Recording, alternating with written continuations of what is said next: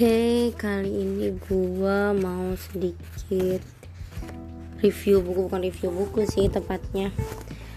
Tapi gue pengen nyampein apa-apa yang gue dapat dari bacaan gue malam ini. Jadi gue kemarin belum lama beli buku sharing Henry, sharing hashtag 2 Henry Satriago. Di situ isinya bagus sih buat gue. Di sini gue lagi baca bab asa uh, dia mulai dengan sebuah kalimat fear doesn't walk as long as there is a hope.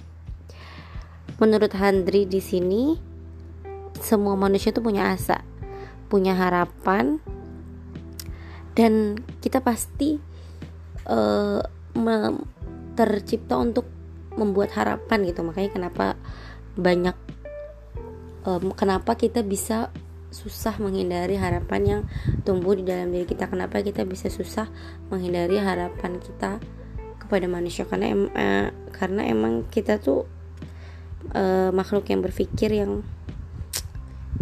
punya harapan gitu. Nah harapan tuh sebenarnya kan baik. Dia bisa bikin kita berkembang, bisa bikin kita bangkit dan bisa kita bikin punya tujuan, punya cita-cita yang bahkan bermanfaat untuk orang lain juga mungkin. Tapi problemnya nih, harapan yang muncul dalam pikiran kita itu dengan aksi atau enggak gitu. Ataupun mungkin dengan aksi udah kita lakuin, kita berusaha, tapi kita ketemu gagal. Dan itu nggak sekali dua kali jadi berharap gagal berharap gagal.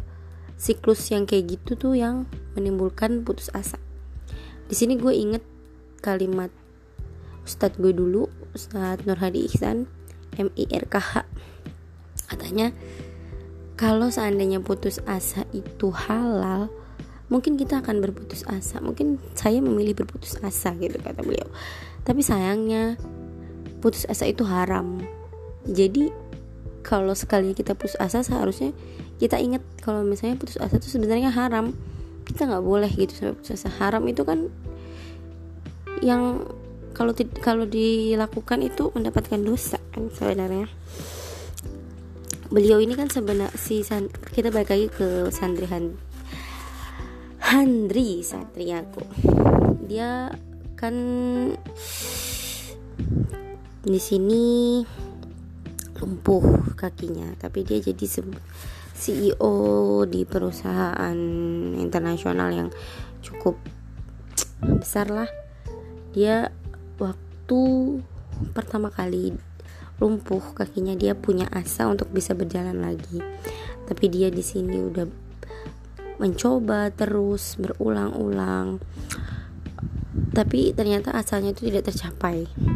Dia udah mulai putus asa di sini dia sedikit ngasih trik gimana sih caranya biar kita saat berputus asa itu bisa berbalik menjadi kunci kita.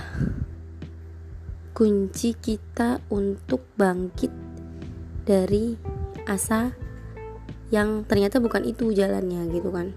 Karena kadang ya kita udah tahu ya karena kadang apa yang kita pengen itu belum tentu baik untuk kita. Dan apa yang baik untuk kita itu belum tentu apa yang kita pengen. Nah gimana cara memunculkan asa kembali? Menurut Handri ini asa itu adanya dalam pikiran. Ketika dia putus pikiran pun putus. Logika nggak lagi jalan. Semua nasihat dan hiburan gak masuk lagi Jangan pernah biarkan diri tersentuh putus asa karena putus asa itu menularkan dan melumpuhkan. Jadi saat kalian merasa gagal, gagal dan gagal terus, jangan sampai kalian menutup pintu dan mengurung diri. Boleh bersedih tapi jangan sampai menutup pintu dan mengurung diri.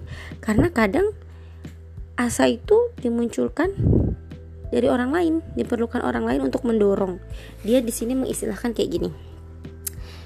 Oh, jika kita mendorong mobil di jalan yang terjal di jalan di jalan yang terjal kita nggak boleh berhenti kan buat mendorong. Kalau misalnya kita berhenti mobilnya akan turun lagi kan? Jadi asa sebenarnya mekanisme otom otomatis gitu. Kalau kita dorong dorong dorong terus kita jaga biar nggak putus dia baru akan naik gitu kan kalau misalnya kita menutup diri mengurung diri uh, udah nggak punya energi kehidupan dan merasa oh semua nggak ngerti gue. Ya kita akan terjebak dalam putus asa kita itu sendiri terjebak dalam pikiran kita sendiri yang mana sebenarnya kita yang meruntuhkan diri kita sendiri gitu. Ya begitulah. Susah emang memanage uh, diri sendiri. Tapi apa salahnya kan kita sama-sama remain lagi remain lagi gitu. Apa salahnya? Kita berusaha mengalihkan apa asa yang enggak kita dapetin gitu. Di sini dia juga ngasih contoh kan dia pengen jalan lagi tuh. Pengen bisa berjalan lagi asa dia pengen bisa berjalan lagi. Ya gimana? Dia nggak bisa gitu kan. Dia gagal lagi berharap gagal lagi. Untuk menghindari itu kita juga disarankan untuk membuat asa yang bertahap. Gitu. Cari yang paling mudah terjangkau dulu. Misalnya nih si Handri Santiago ini kan Pak Handri Santiago ini pengennya jalan lagi. Tapi ternyata sulit dengan kondisinya kayak yang seperti itu. Akhirnya dia mencari yang paling terjangkau dia mulai bangkit menata asa.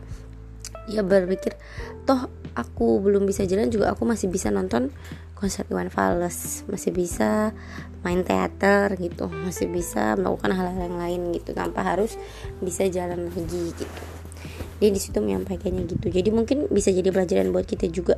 Kalau seandainya kita misalnya mau melanjutkan masa kita tuh dengan sesuatu hal yang lain apabila kita nggak dapet kita jangan langsung putus asa jangan mengurung diri mungkin jalannya yang lain. Mungkin kita bisa mencapai asa-asa yang lain gitu kan. Uh, di sini tuh kalau dari pengalaman gue sendiri sih gue ngerasa kayak apa ya akhirnya tuh ngikutin ngikutin arus tuh sebenarnya nggak salah gitu loh. Uh, kita punya prinsip tapi kita ngikutin arus takdir kita di mana gitu. Awalnya asalkan apa yang ada dalam jalur arus itu tuh emang gak keluar dari prinsip kita. Yang aku sih mikirnya sih ini pendapat aku sendiri boleh setuju boleh nggak aku mikirnya ngikutin arus yang salah itu adalah ngikutin arus di mana kita nggak punya prinsip. Jadi kita nggak punya prinsip sebenarnya tujuan kita itu apa. Kita itu uh, mau apa akhirnya kita ngikutin arus yang di mana membawa kita kepada kegelapan ya istilahnya. Jadi jauh banget dari prinsip-prinsip kita jauh banget dari nilai-nilai yang kita tanamin. Dari awal pertama kita menata asa gitu. Tapi kalau seandainya kita punya prinsip kita kuat tapi asa kita sebenarnya A gitu. Istilahnya asa kita misalnya sebenarnya kita mau lanjut S2 gitu kan. E, simpelnya ya yang banyak banget dia apa problema yang banyak banget. Ada misalnya kita mau S2 mau jadi dosen gitu kan. Misalnya cita-cita kita harapan kita ke depan setelah itu setelah kita lulus gitu misalnya kan. Tapi kita punya prinsip kan prinsip kita ya kita pengen memanfaatkan ilmu kita gitu kan misalnya. Ternyata jalannya memanfaatkan ilmu kita itu nggak bukan dengan cara studi dulu gitu. Mungkin nanti ada lagi waktu bukan bukan dengan cara mengajar dulu gitu. Kita raih yang paling terjangkau tanpa melepas prinsip. Gitu sih kalau aku nggak saya karena bisa jadi aja emang di situ apa yang kita mulai dari asa itu adalah kekuatan kita justru gitu. Walaupun kita ngerasa kayak kita nggak pernah mencapai cita-cita kita kita nggak pernah mencapai apa yang kita harap gitu. Ya mungkin situ. Di sini dia juga bilang. Ada lagi yang ditekankan satu hal lagi siklus menemukan kegagalan mengelola tahap-tahap pencapaian asa serta memunculkan kemampuan kembali adalah proses yang menjadikan hidup ini berwarna indah. Jadi kalau teman-teman ngerasa gagal lagi gagal lagi berharap lagi aku lelah berharap aku capek berharap gagal terus aku nggak mau punya cita-cita aja. Aku nggak mau aku mau realistis aja nggak mau banyak berharap aku mau pasrah gitu itu nggak salah sih. Maksudnya bukan nggak salah sih. Karena aku sendiri juga kadang-kadang suka mikir kayak gitu. Cuma dari kata-kata ini aku jadi mikir gitu loh. Sebenarnya kan dengan kita punya harapan itulah yang kita bikin berwarna. Yang bikin hidup kita berwarna gitu. Kalau seandainya kita nggak punya harapan dan kita nggak pernah ngerasain gagal kita nggak pernah merasakan usaha atas suatu hal hidup kita kan nggak akan berwarna banget gitu kayak hitam putih banget gitu sih kalau menurut aku. Jadi ketika kita mencoba something new kita mencoba I want it gitu kita berusaha untuk mendapatkan sesuatu itu tapi kita dapat rasa sedihnya gagal gitu. Pas kita lagi semangat semangatnya terus kita sedih sedihnya gagal itu kan berwarna banget dan menurut aku itu adalah hal yang aku suka gitu. Dan jujur ya aku tuh suka banget ujian. Sudah kayak mau di Ayunda ya? Enggak maksudnya gini. Ujian aku pengen banget kan sebenarnya masih profesi apoteker tuh. Aku suka aja gitu ujian lagi ujian. Aku suka di mana masa-masa kita menjadi ujian aku juga udah beberapa kali ikut ujian CPNS ya udah aku suka karena uh, kenapa aku suka coba-coba karena aku ya pertama aku suka ujian aja sih. Aku suka me, apa ya menantang diri aku sendiri. Sebenarnya aku kayak gimana sih walaupun ya faktanya emang belum layak gitu.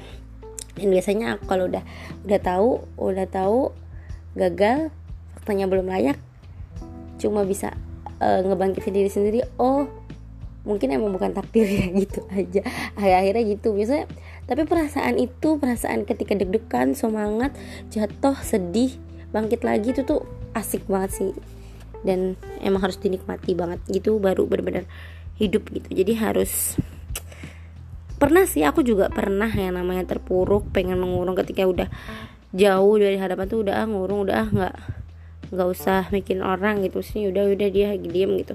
Tapi ternyata kok dipikir-pikir ya emang kita butuh dorongan orang kita nggak bisa diem aja gitu nggak bisa mengurung diri. Dan gue nggak mau denger kata-kata yang ini hidup hidup gue gitu. Tuh ternyata gak segampang itu meski pertanggung jawabannya hidup kita itu adalah diri kita sendiri dengan Allah. Dan meski uh, omongan orang tuh kadang nggak selamanya mendorong ada malah yang menarik kita untuk makin jatuh itu juga ada gitu. Tapi di mana kita bisa memilah-milih masukan yang dapat mendorong kita tanpa menolak masukan yang ada. Siapa tahu kan masukan yang ada itu dari orang terburuk yang kita anggap buruk itu adalah dorongan yang paling kuat mena- mengangkat kita menuju asa kita yang bisa meningkatkan perkembangan diri kita sendiri dan meningkatkan tanggung jawab kita sendiri sebagai manusia di dunia.